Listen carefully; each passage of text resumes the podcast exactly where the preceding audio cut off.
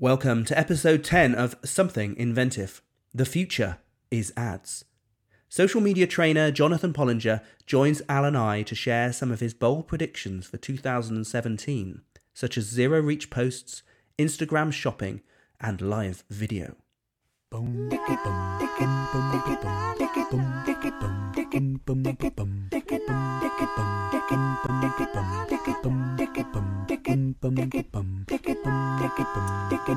Well, guys, I'm currently sipping a Lemsip. I'm feeling pretty under the weather. I've had a hard couple of weeks and cold to boot. It's not been very good. But it's been a very good and busy start to the year, so I'm positive on that front, apart from being down with cold. How about you, Al? How has your week been? Very, uh, very busy as well, but I, luckily I'm in good health. Just had some very late nights. Darn you. no complaints. How's the office coming along? I hear we've got a bit of a deadline now. Well, I need to get it done very soon. Yes, you're coming down to see it. Are we going to publicly announce it? Put it out there, yeah? It's going to need a floor. It doesn't technically, technically need a floor. You could just sit in the mud if you want. That you know that still counts, doesn't it? We, yeah, we can sit in the mud. Absolutely fine. Yeah. Okay. Good to hear that. And we've got a special guest on today, uh, Jonathan Pollinger. Um, really pleased you could uh, spend your Friday morning with us. So thank you for that, Jonathan. You're welcome. I interviewed Jonathan back in oh mid 2015, I think it was. Uh, just a general interview. Uh, it was about Periscope or um, your, the, the online video you were doing at the time. Yeah, that's right. And I really want to return back to that because you're doing it in a different way. But before we delve into that, what have you been up to recently? What interesting projects have you been on? Well, yesterday is not a bad uh, starting point because it's fresh in the memory. Just uh, sort of picked up a good relationship with an organisation called Good Things Foundation. And mm-hmm. they do a lot of training for charities and the third sector. So I'm kind of their social media guy for the uh, South Wales and, and the Southwest.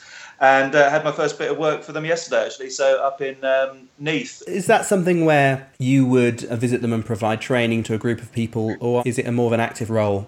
More of a, a training workshop. Mm-hmm. I wouldn't necessarily say one off though, because um, funnily enough, we're just talking this morning about doing uh, an additional workshop probably in the summer. So I think that'll work quite well because we can then review the lessons learned and see how they've got on from uh, yesterday's training, as well as give them some new stuff around blogging and things like that that we didn't cover yesterday. And who knows, perhaps after that, again, there might be a workshop after that to, to review once again. Yeah, I always recommend your workshops when I see them online. They get a lot of good feedback from them. How have those been going for you? Yeah, pretty uh, pretty good. I mean, it's kind of it's funny because the sort of public ones, I call them, or open workshops, they're the ones that do get the most publicity and, and talked about because they're kind of like out there. But actually, these days, it's kind of a very small percentage of what I do, but mm. mainly sort of like in-house workshops being the being the bulk of it. So, like yesterday, or going into companies and organisations and, and working with them directly for half a day or a, or a day.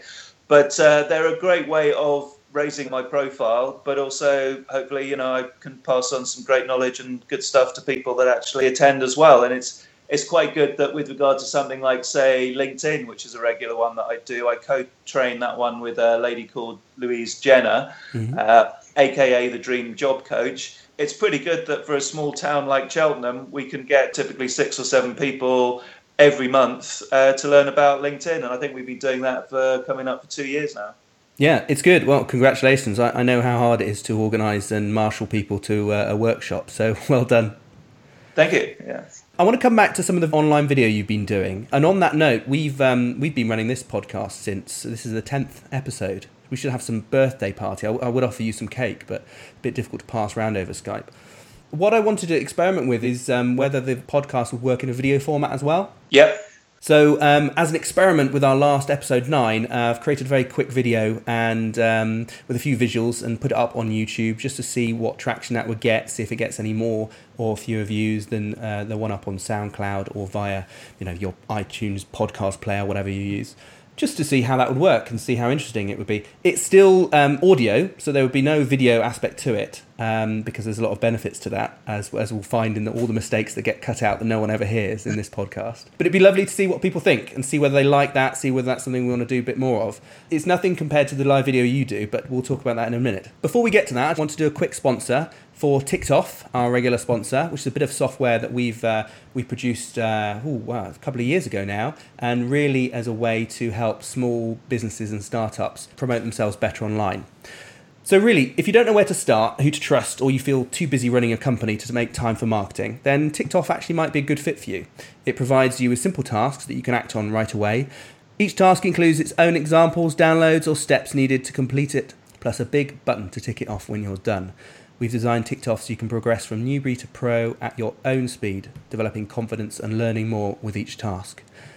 If you sign up for a free 30 day trial at ticked-off.com with just your name and email, you don't even need a credit card, then you'll get 30 days free trial. And if you mention us online by mentioning at Rather Inventive on Twitter, you'll get another 60 days for free. So that's 90 days of TickedOff completely for free. If you're interested, get in touch with us, sign up online. TickedOff helps you be the boss of your marketing one task at a time. So back onto you, Jonathan. I was particularly interested by um, one of your last emails that came through about your social media show, and it was Bold Social Predictions for 2017. One of the things that really took my interest is you actually listed out those predictions in the email, so I was able just to jump right in and see them rather than having to watch your video, and maybe that's something I can't do right now. So that was a really good idea to put them in there. I would like to run through a few of those if that's okay, because I think you've got some great future insight, perhaps on some of them, and it'd be really interesting to see oh. see how they come come forward. Um, before we dive into that, I'll just mention we did interview Jonathan back in 2015, and I will provide a link to that interview uh, if you want to get a bit more of a background on Jonathan, or you can link straight through to his website. So I'm going to jump in at number four. We should have some top of the pops music. and this is all about Facebook page posts will give you zero reach uh, this year. And really, you're saying the future is ads on Facebook. Tell me a little bit more about that. Yeah, well, this um, started uh, with uh, I was fortunate to attend a Facebook conference and even more fortunate to have a chat with one of the main speakers afterwards. Great contact for me at Facebook actually because um, I sort of maintained that relationship and um, from time to time he does me a favour and sorts things out that the the regular help team have said are impossible to me or to, to, to clients. But I'm not sure whether he intended to, but basically, there was no doubt that he told me then back in mid 2015 that their aim was to go to zero reach for, for pages. And I think that now we're actually beginning to see that because mm. it's pretty rare, but occasionally I do see on clients' Facebook insights and clients tell me that might have anything from 300 to 1,000 reach on some of their posts, but occasionally you do get one that is actually zero reach. So I think we're starting to see that. Clearly, they want to push the advertising product, and the boosting of posts is kind of like a way to to beat the algorithm that they mm. use to to res- basically restrict posts that appear in people's feeds. And so I, it's a balancing act for them, isn't it? Because they don't want to cut post reach to, to zero over overnight, but I think we've seen a gradual shift towards that moment. So I'm not saying that all posts are going to be zero reach without uh, advertising, but I think it's going to be something that we're going to be seeing increasingly more of. Certainly, perhaps if there is no engagement with a with a post, yeah. no natural engagement, then I can quite easily see later on this year that those sort of posts will not have any reach whatsoever the whole engagement thing and the whole algorithm thing, it's kind of intertwined really, and it, it can give you a rolling snowball effect. So if you can get some activity, some likes, comments, shares going on on your on your post, then more people are going to start to see that in their newsfeed. So you've got mm. a kind of like rolling snowball effect with that. I guess it's natural for people to moan that they've got to spend money to make Facebook now work, but you do actually benefit from a lot of organic activity, and anybody if they're looking at insights, will have noticed this because if you spend money boosting a particular post, I can virtually guarantee that your organic reach that goes along with that will actually be higher than any of your other posts. So this is where that sort of like rolling snowball effect comes in. Facebook see a post that has likes, comments, and shares, they will push that into more people's news feeds, and so it sort of continues. So what you're saying is you need a posse uh, who are able to hover around your page and make sure they like, click, and share your posts on there. If you could, but do you know what? Facebook's algorithm's so clever that they would probably put on. They'd pick up. The I same, was just thinking the same thing. yeah. Yeah, it's very difficult to, uh, to to game the system. But of course, you know, if you're posting out engaging stuff, and I would sort of give people one word there, and that's value. If you can provide value to your audience, whether that's with an eye-catching photo, a useful tip, or an intriguing question, just to give three examples, then that's going to help your reach. Okay, thanks. Yeah, that's what I've been noticing. But you're in that space a lot more than I am. Can I just jump in because I'm very much a, I guess, a Facebook newbie. I don't really do that much kind of social media stuff. That's certainly not my area of expertise at all. I very much would need an expert to help uh, doing anything like doing advertising and stuff. We know, of course, we know someone who can help with that. Yes. so uh, playing the sort of bit of the fool here, you mentioned insights quite a lot. I Yep. don't know what that is. Is that a, is that a tool within Facebook that just is like a little analytics thing that tells you your posts and likes and comments in a Yep. statistical way? Yeah, correct. And um, you know, even those people that have got uh, business pages, again, like you, they don't actually know that Insights exists. But it is a really useful tool, and it's exactly as you say. It's a central place that's uh, full of analytics. And the, probably the most useful area is, again, as you say, where you can get a rundown of engagement and clicks on your posts. So you get all your posts, you get that for any time period that uh, that you like, and obviously a lot of lessons can be learned there because you can see which posts are working the best and repeat those tactics, and you can also see those posts that aren't working so well and perhaps do less of uh, that sort of activity.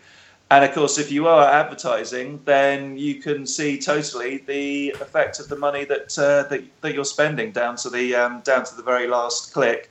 And as I mentioned, they break it down between the paid and organic as well. So for any particular post, you've got a pretty clear picture of what's uh, what effect that it's had. Okay, great. Thank you. Um, going on to the next one I picked up here is uh, point number six, uh, and I'll make sure I post a link for people to look through all 20 of your bold predictions. Now, this is particularly intriguing Facebook and Instagram shopping. Now, I feel this has been coming for a while that people have potentially been able to buy directly on a social platform. How does this work? Does this diminish the use of websites in the future? Uh, yes, in a way. Mm. I think it's going to be huge. There's plenty of other people out there that don't. Uh, I guess to, just to define what we're talking about here, and it's I think it's quite easy to get your head around, even though it doesn't exist in the UK yet. But what we actually mean here is seeing, say, a picture of a pair of sunglasses, for the sake of argument, and where you've got at the moment a button or a link that might say buy on website, you can actually click that button on, say, Facebook or Instagram, and a card payment field will pop up. You enter your card details there and then, and you buy the item. So you're not having to leave the social network to visit the website to actually make the purchase. Yeah, I can see Al crying in the landscape. No, it's it's true. You know that the idea of people going through then to a website and finding all about the product and all that sort of thing. It takes too long, doesn't it? And if you've got, if you're on a social network and other people or your friends have seen a, or recommended mm. an item, it's there. You can see a, a, an engaging video about it right there. Lots of comments, positive. Yeah, why not? Have it literally buy it right there and then. What more do you need to know in some ways? Yeah. We were talking about, was it with Jonathan, about the use of social proof for products, particularly? And I wonder if that's the next step. You know, if you've got a post from a product, a lot of people getting on board and enjoying that post or commenting on there, the next option is to buy it directly from the post. You know, because I, I found um, something similar with podcasts. If I listen to a podcast and they mention a product or an app, I'll look in the podcast player. They've often got a link to that, and I can go straight through to the app store. But you you you often will react based on someone else's referral or opinion. So I can definitely see how there's a lot of power here. Yeah, and I think we're sort of at the halfway house now because um, Facebook have introduced a, a shop section, uh, a shop and services section for, for pages. So um, I'd encourage anybody that, which I imagine is most people with a with a page that uh, either sells a product or a service, to, to add that. And what you can do there is basically itemize your individual service or the product that you're selling, and from a from a shop, basically a bit of a catalog, and then you click on that item, and you get it's uh, a unique page with all the details, so the obvious like photo, description, and price. Mm. And at the moment, you get the button, so which is pretty good in itself at the moment. So you get the button that says check out on website or words to, to that effect. But that's that's going to be the change. So basically, the infrastructure is there. So the only, and I say only, and clearly there's a lot of security issues and technical stuff involved. But the only change from the consumer point of view is that that button will just say buy now, mm. and uh, the the credit card thing will um, will pop up. And I think the interesting thing is is to build on Al's point of it being easy and convenient and uh, attractive is the fact that it's it's really easy, uh, almost like scarily easy to buy something because you know like other websites once you've actually purchased something once on facebook guess what? The only thing you're going to need to do the second third fourth and 500th time is enter your three digit security code. Mm. that will be it. So you can envisage the process being pretty slick knowing facebook so i can quite easily see what two button clicks three button clicks mm-hmm. three digits, and bam, you've actually purchased your uh, your item. No need to put in email. Facebook have got it. No need to yeah. put in address. Facebook have got it. And no need to put in your credit card number. Facebook have got it. So it's going to be extremely easy to, to, to do. And therefore, I think fabulously popular. However, you know, I would put in a, a, note like that's my opinion. But if you look at Twitter, they've actually recently disbanded their entire team that was focused on social shopping. So make of that what you will. Uh, from a consumer point of view, I can I can definitely appreciate that there is a lot here that is makes things easier for me because if you see something and you're able to get it at that time, it makes things a lot easier for you. You don't have to go to another space you're staying in your comfort zone. They've got all your details. You don't know what uh, website you're going to go to and uh, what you need to fill out, which is a pain. From Facebook's point of view, it's great because they keep people in the platform, so they're not losing people. And it's interesting from a business's point of view as to whether how far they embrace that, whether that is something they embrace that online shopping directly on the on the social platform in the knowledge that they might have to do that on a few different platforms. That's an interesting point. That could be where the difficulty comes from a business because it's going to be the integration with the website, isn't it? How is that mm. going to work? If they've got eBay shop, they've got uh, a website, and they've got Facebook, it's going to be quite a lot of work to maintain that and difficult to maintain all that separately. So there mm. might have to be some sort of system that keeps all of that coordinated and uh, synchronized. Uh, so that could be a bit of a, a, bit of a difficulty. But I think you know, for um, say somebody that makes homemade jewelry or has a small uh, shop selling clothing, let's say, mm. then it's probably not going to be too onerous to, to maintain what, say, 20, 10 items on your Facebook shop. No, mm. that's right. I mean, there are shops like um, the Etsy uh, website, which um, they work, they can work well because they're a, they're a social platform in, in a sense of their own. You know, they have a community of people who spend time on Etsy. This is just perhaps bringing that shopping experience closer to the social platform where they may have found out about the product. Yeah, yeah and it can work for you know I think low price products it would work very well for. Perhaps you're if you're looking at uh, five hundred thousand thousands of pounds, it's something where people would want a more considered approach. But for these sort of not impulse purchases because I don't truly believe in impulse purchases, but um, things that people people can respond to much more quickly. I think it's uh, there's definitely a future there. Absolutely. Makes you wonder where it'll end. I mean, you know, because it's it's almost to me like the you know the Tesco of, of online. It'll start adding more services and Facebook, yeah. you know, Facebook credit card and you know Facebook TV and stuff, and um, just it does. Will it become the internet? You know you, there is you don't need anything else. You just need this sort of one almost like portal that just does everything. Like that's the internet kind of thing. You know i don't know how you know how it'll be in like 20 years or something. It'd be interesting it, to, it, it to already is out. for some people isn't it? Um, well it is it's, yeah. it's a channel that they they spend most of their time. People a lot of people perceive um, facebook as where they get their information and where, where they browse information. And in fact, there's another, um, I think it's a bit of a joke prediction, but I, I'm, I'm going to mention it, one of your very last ones, so we'll come to that um, which which um, goes with what you were saying about Facebook getting into lots of different things. What I was going to say, and actually on your last social um, media show, you were talking to Alexa, the um, the voice assistant, and it uh, certainly since those have been out and since since Siri has been available, um, it's got me thinking that websites at the moment are very visual, but really, if we're looking down the line when audio assistants become much better and able to dip into the internet for us and, and act on our behalf, then really the visual side of websites may disappear as well. So not only might you be talking to Alexa to um, so buying things on Facebook directly by clicking or touching on your mobile device, but you may also just be speaking into something, which then goes and makes that purchase for you on your behalf. So you never see anything. Yep. And it's really more about the audio description that um, becomes important.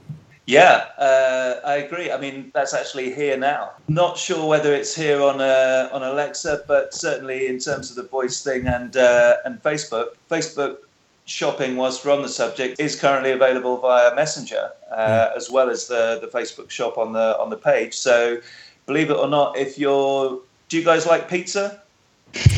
From time to time, P- partial, yes if you've got an account with Domino's Pizza, you can literally type, which also, of course, means that you can say, because Messenger supports uh, audio, mm-hmm. you can literally say the word pizza, sit back in your sofa, and wait for the doorbell to ring 15 minutes later when you'll get a Domino's uh, pizza. That That's here now. You can Yeah, I have heard about that actually. Yeah. And it's, it sounds ideal for them, absolutely perfect, because it's a very fixed product. You have uh, people like that have their favorites that they want to reorder. Yeah. No, it's very good. And I think there's, as far as I'm aware, there is no sort of strict metadata that people can put into their websites to really allow it to be truly text savvy, apart from having a very intelligent system to go through it. And there's certain information you can put on there about identifying product titles and, and prices and so on, uh, or maybe events. But um, it, it may be that websites do do truly become irrelevant because people are using third party platforms or um, or first party if, in the case if they're ordering directly on it like Facebook and so you'd actually implement everything on there and effectively your website your business is on Facebook is on these separate platforms.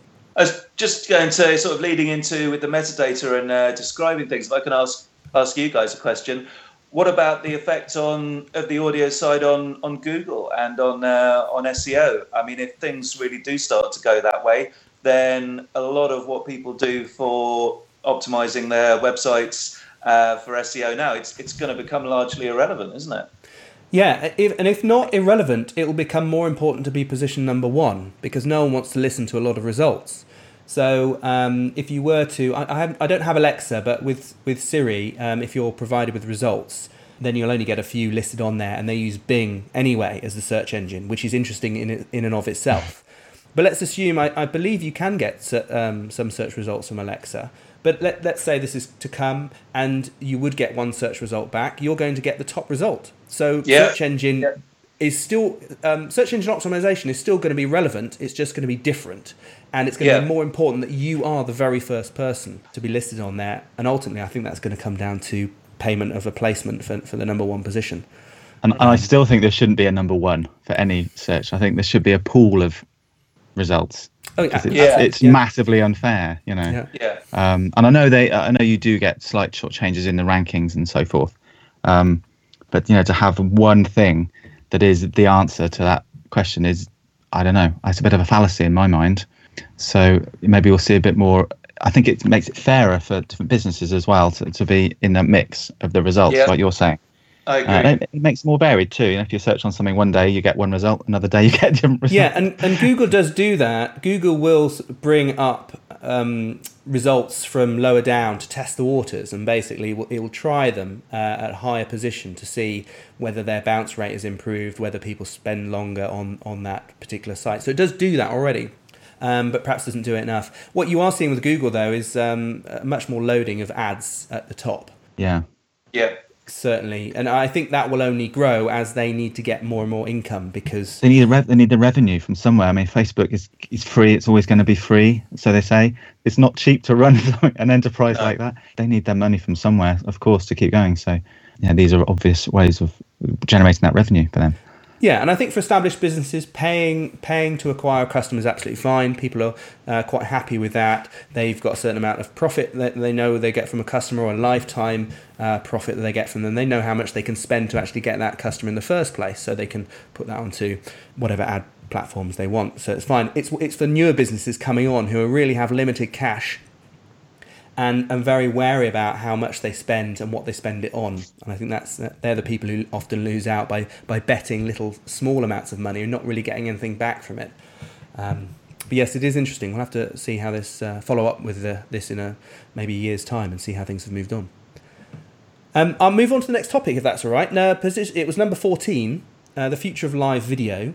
Now, I know on your recent video that you put out automatic subtitles, so I did enable those to see how accurate they were, and I was impressed. I don't know how much editing you made to those subtitles, but I was impressed with how they came out.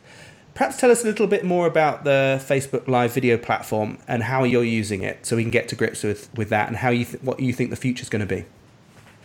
Yeah, I mean, uh, so Facebook Live is basically like your standard video you would normally use a, phone or a tablet when you're when you're out and about, but just coming in now, uh, not all pages have got it yet, but you can actually broadcast from uh, from the desktop, so uh, from uh, from laptop essentially.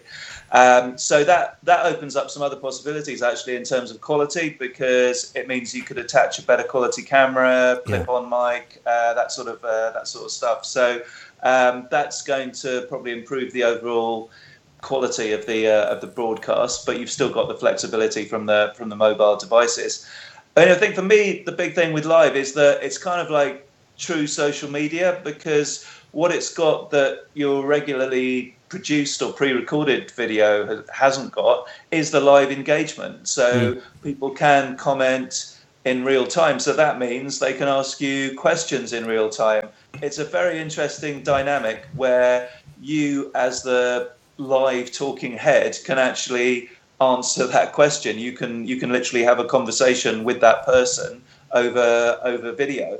And of course, if that question is of interest or relevance to the other viewers, then the format works works quite well because you're providing some value to to them as well. So I do really like the uh, the engagement and the immediacy of it.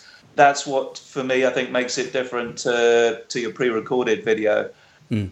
In terms of where it's going to where it's going to go, I think we're going to see more more features. So I think there's going to be things like green room. So that would be where you can kind of like go beforehand and get all set up without actually going going live. And connected with that would be what's generally referred to as split screen, so where you can have more than one person on. So ah, good. In theory, you could have um, well, not even in theory, but you could have it's in theory on, on Facebook Live, but other platforms have, have, have got it. But you could have somebody from Tokyo, somebody from California, and somebody from Cardiff all on the same broadcast. So hmm. that would be huge because then you could do live Q and A's with those three experts, let's say from those countries. You could have a presentation again with those three experts giving away information. But with the ability to take questions from the uh, from the audience, of course, you could do an interview as well. So you could have uh, two people on the screen and uh, the host interviewing one or more people from um, from different locations. So so that would be good. Um, just to mention, if somebody, if any, if people watching, listening, do want that functionality, there's a pretty good um, app that I'm using and going to continue to use uh, for another project of mine called um, Crowdcast. So uh, mm-hmm. I'm sure this will go in the notes, but it's um, crowdcast.io. Uh, so it's a bit of a sort of cross between a live platform and a sort of webinar technology, but it's got all these features that I think Facebook Live will uh, will have in um, in future. Does it integrate and broadcast over Facebook Live? It doesn't, unfortunately, okay. not yet. But perhaps it uh, perhaps it will. That's kind of like the one thing that's uh, that's missing from it. There was another platform called uh, Huzza. I don't know if you've heard of that. Yeah, I have heard of it. But they just announced three days ago that they're closing down. So. Uh, uh, that one did actually broadcast uh, to Facebook Live, so Crowdcast is pretty much the, the best one out there at the uh, at the moment. Mm. No, it's an interesting area, and, and some you know if we if we look at the podcast that we're recording now, we've got uh, all three of us. Um, where the audio is, is great and we can re- record that, but it'd be really nice to do it live. And there are a few different ways that we could do live audio, and actually that's another point that you've got, point number fifteen, I think. Um, but it really would, would be nice to have the live video. Not, not not that there's anything particularly great to see in the background, but I think it just gives more interaction with the people who are going to be listening to it or watching it at that time. I still do feel the value of podcasts because for me, I do uh, you know if I'm if I'm out walking the dog or I'm in the car or I'm doing chores, which uh, you know is a huge portion of my, my time, then I can be listening to a podcast without thinking, oh, I've got to be watching that, and actually I, I have to stop what I'm doing. So there is a lot of value in an audio only program. But being able to broadcast that as video initially live would be great because you've got something interactive for people who want to um, access it straight away and interact with that program. But then you've got the recorded version afterwards, just like your your Facebook Live video, really, Jonathan. Oh, and by the way, I was going to ask, when are you going to convert that into a podcast? Because I would catch up on it every time it comes out. Yeah, if I can find an easy way to do it, then yeah, I'll. Uh, I ought to look into that. It's a good suggestion. Yeah, thanks for. Thanks I'll let I'll let you know our process. It's not it's not that difficult. It's probably easier for you to convert your video to an audio than us to convert audio to video. We'd yeah. have to do like animations, like the Ricky Gervais show, wouldn't we? Yeah. Which I think might actually add some value. I was looking at that with um, our editor Donalize. We thought it was a really nice idea. We could do some animations, but maybe not for forty minutes. That's quite. That's actually quite a lot of work. When I first rendered out a 1080p version of uh, last month's um, podcast, it was something like five gig, and I didn't really want to churn out one of those each time. Um, so actually, moving on to live audio, that's something that Facebook um, are introducing as well. Is that effectively the same mechanism, but just um, audio only instead of video as well? Yeah, exactly. And I guess again they're after the the engagement there. So mm. basically, it would be like a podcast, but just a live podcast. Not available to pages right now, but a few broadcasters are uh, trialing it. Uh, apparently, although I haven't actually seen any evidence of it yet, maybe they're just testing it internally before they um, launch it to the public. But um, LBC uh, radio station and uh, the BBC are, are, are supposed to be trialing it at the moment. Okay, so that's not available to the public yet. Not yet, no. no. Okay, now I'll look out for that because that could be a way of us testing the water to move this live. Good points. Um, the final one that I pulled up here is uh, Facebook is going to start a chain of coffee shops, which I think was your outsider um, um, yeah. prediction. Yeah. What? Uh, where did that come from? Well, uh, it's interesting you say. I've had a lot of reaction from from that one, but I think there is some. Yeah, it's a bit of a laugh, but there is some logic behind it, and uh, my thinking is twofold, really. Firstly, on Al's point that basically, although they haven't stated it, it does appear that uh, Facebook want to kind of take over the internet, and uh, they are branching into all these other areas. And just to mention a few others, you can actually uh, do money transfer in the states via Messenger, mm. so that's sort of like PayPal territory and banking that they're getting into, which is obviously a natural link to uh, to, to shopping. So there's definitely a move to uh, expansion there. So there's that idea. So coffee shops, why not? But probably the main rationale is to look at other tech companies, and I'm thinking Amazon. So you've got Amazon that are doing their movies and stuff like that on the uh, on the tech side, but they've kind of like reversed their original thinking of taking the the bookshop online and are actually opening bookshops with uh, coffee shops within them in the in the states. So if uh, do you follow my logic? So if they yeah. can do it, yeah, why not? Yeah. Um, why not Facebook? Even though, as you say, I am a betting man, but I suppose I probably have to put odds of about sixty-six to one on it happening this year. But you never know. It would be very quiet in there, wouldn't it? Because everyone would be on their phones. No one would be actually be talking to each other. They'd just all be messaging each other. It'd be just like a library. Yeah, that would be lovely. It'd be quite different, wouldn't it? Not sure I'd like all the blue decor. They might have to change their brand a little bit before I'm, I'm down with that. I want I, I like subtle, warm colours. Interestingly, I was reading an article um, just this week saying that more young people are kind of abandoning Facebook because more and more people are on it, and, and especially their parents, and and sort of trying to friend them and things, and, and they find it such a sort of public place to sort of live their life in some ways that they just want they just want to get away from that use other social media platforms that don't do as many things because facebook's just almost like too much of a giant beast. So i guess with facebook's sort of growth and all these new things which yes will be really useful i think there will always be people who don't want all of that and they just want a little private place to do their social media. Yeah there will be there will be some as you say but it's interesting because i think that's largely anecdotal and it is quite a popular conversation topic. But if you look at the stats, the stats don't actually bear that out. Uh, certainly in the States, um, the percentage of the younger demographic joining Facebook and using Facebook is about 10, 12% higher this year than it was last year. So um, the facts don't seem to bear that out. But anecdotally, yes, it is kind of like one of those things that does appear to be appear to be happening. Mm. Yeah, I was speaking to my niece who was over. She's on a, uh, a gap year over here from the states, and she's actually helping us with some filming uh, over a couple of weeks. And just in, in traveling between clients, we were talking in the car. Now she's about um, 19, so we were talking about um, social platforms. I was particularly interested because she was taking a lot of selfies, and apparently they were for Snapchat. And so I've used Snapchat briefly. I've had a look into it. It's just not somewhere I've placed my time. It's just another thing to learn right now with no direct benefit um, for me personally right now or for the business. But I was very intrigued to get her opinion on it. And for her, sort of Snapchat is the way of just putting that information out there about her day and what's going on. So it's really um, quite uh, ephemeral, I think is the word people use. It's mm. just something that's put out there. This is what I'm up to. Instagram is the place where she's putting more curated posts about what she's up to. Again, curated selfies. I'm, I'm quite worried actually. A lot of selfies going on there, but they they seem to be the better ones, the ones she would pick, because a lot on Snapchat either she deletes or or they get deleted after a period of time. Um, but she does use Facebook. But she was saying that she she, she does find Facebook is for where um, maybe family are and not necessarily friends. I mean, it's, it's not the friends aren't on there. There are a lot of friends on there. But when we were talking about specific messaging, where do you actually talk to your friends? She said it really does depend on where the friends are. You know, if they're in Facebook Messenger, are they on Instagram, are they on WhatsApp or Snapchat? It really does depend on the type of friend and what system their friendship it feels most comfortable using. So I think they're quite happy to swim between lots of different social platforms, frankly. Mm.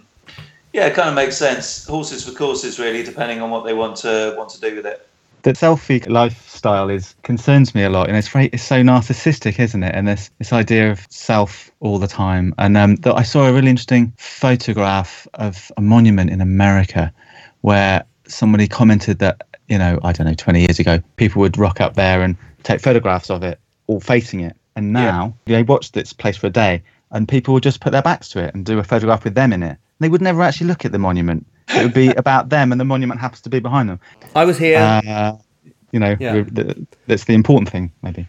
Well, I'm not sure that's changed actually. Um, we're going down one of those rabbit holes now, but I, am not sure that's changed that much because it would be that you would, um, you know, you before the iPhone, you'd actually have cameras that would stand up on their own. You could actually place them on something because they had a fat enough bottom. Um, you could place them on a bench or something like that, put a timer on it, and take a picture of you. I mean, it's only more recently the iPhone has actually had a timer on there. So you know, if you've got a, a selfie stick or a tripod, um, the only way to take a picture of yourself was to hold it and, and do a selfie and push the button at the same time. But um, I think people have always wanted to be in landmarks. Certainly, I've, I've seen a lot of people on my travels when I was younger, their girlfriend or boyfriend will be taking a picture of the other partner in that particular situation. It's like, I was here. It's almost like scratching on the wall. I was here. I came to this place. Um, True, but it's so much more frequent now, isn't it? It's yeah, I was yeah. here 20 minutes ago. I was here. yeah, here yeah, I am now. I'm still here maybe we're just grumpy old men and we don't you know we don't want to share what, what we're up to right now um, that's great jonathan thank you for those bold predictions um, maybe we can catch up in 2018 and see if uh, see which ones come true yeah maybe we'll meet at a facebook coffee shop just in the last few minutes it, um, you've you've sent in a couple of questions that, that you get asked on a regular basis i don't think we've got time for all of them but it would be good to look at the first two which are how do i get followers and fans and what social network should i be on yeah, yeah. They, they would be good ones to cover if that's okay. So uh, first, where how do I get my followers and fans? Yeah, I can do that reasonably quickly because I think it, it sort of falls into two two parts. Firstly, it's a question of optimizing your actual page or profile, so optimizing your presence. And there's a lot of changes all the time. So it's a question of keeping up to date with those and really maximizing the benefit of Facebook page layout, for example, and adding things like the shop section that we talked about earlier and new templates or something that's just come in as well. So you can actually pick a specific template for your type of uh, type mm. of business. So that would be the first one. And then the other side of it is, of course, your content. So it all really stems down to, to that. If you're producing quality content, that content will be shared and people will be drawn in to like your like your page and follow you on on Twitter and uh, and other other channels. So two sides, I would say: optimize your presence and really optimize your your content by by providing value. Yeah, useful stuff. Yeah. So the second question: What social network should I be on? Okay, so I think it's starting point for that really is where are your audience? Where are they spending their time?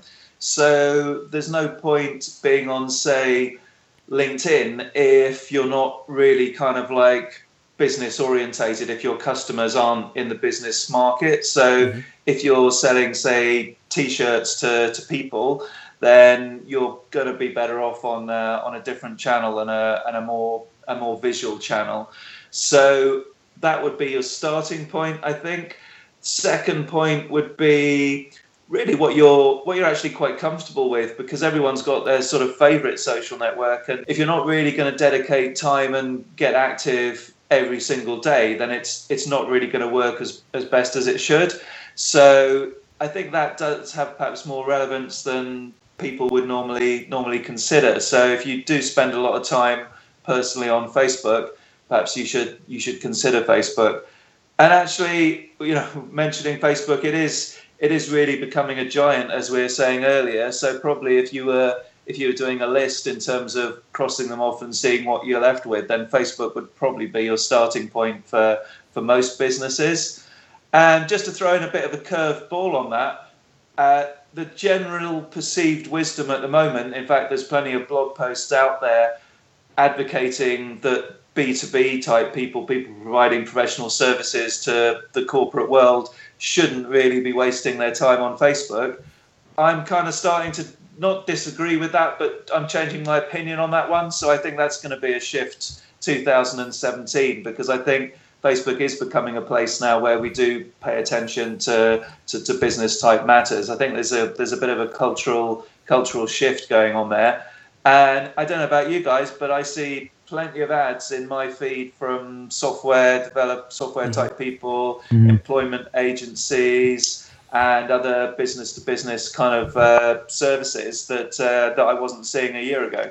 Mm. It's as if they know all about me and what I like and what I don't like, isn't it? Fancy that? I know. That's pretty much it. Um, I would just sort of say that another thing is sort of whether you are service or or product. So just to build on that point, I think that's changing with regard to Facebook, but. Mm Conversely, if you are providing a professional service, so your marketing, your PR, your solicitor, you're an accountant, social media consultant, that sort of thing, then uh, LinkedIn is a is is an absolute must. Really, I think a lot of people still think of LinkedIn as a recruitment site, but it's changed massively now, and there's lots of sales opportunities there. You can blog on LinkedIn, and with the Microsoft takeover being ratified just before Christmas, we're going to probably see lots of developments on uh, on LinkedIn this year, and indeed there's yeah, a so. big, big, desktop revamp that some people have already experienced, had, and uh, there's more to there's more to come. So broadly speaking, in summary, you know, if it's business to consumer, Facebook, Instagram, and Pinterest, but I wouldn't necessarily rule them out. But definitely, if it's professional services, you want to look at LinkedIn. Lovely. Thank you very much. I think that's a good roundup. So, where can we find you online, Jonathan? Uh, I am at Intranet Future across all social media, and my website is intranetfuture.com. I'll make sure those are listed. And if you want to find out why Jonathan goes under the, the name of Intranet Future, listen to our previous interview where he explains how that all came about. You can find me on Twitter at Ben Kinnaird. Um, if you just search for Ben Kinnaird, you'll find me in various different places as well. And Al is at Inventive Al on Twitter, and hopefully we'll see more tweets from you, Al. Um, you should. I'm, I'm terrible. I, about one a year is about my average at the moment. that's fine. That's that's all you need. Um, and our sponsor for this episode is TickedOff, and you can go and sign up for 30 days free trial at ticked-off.com. Thanks very much, guys. Um, it's been a brilliant interview, and look forward to seeing you again soon, Jonathan. Fantastic. Really enjoyed it. Thanks for inviting me on. Bye now. Bye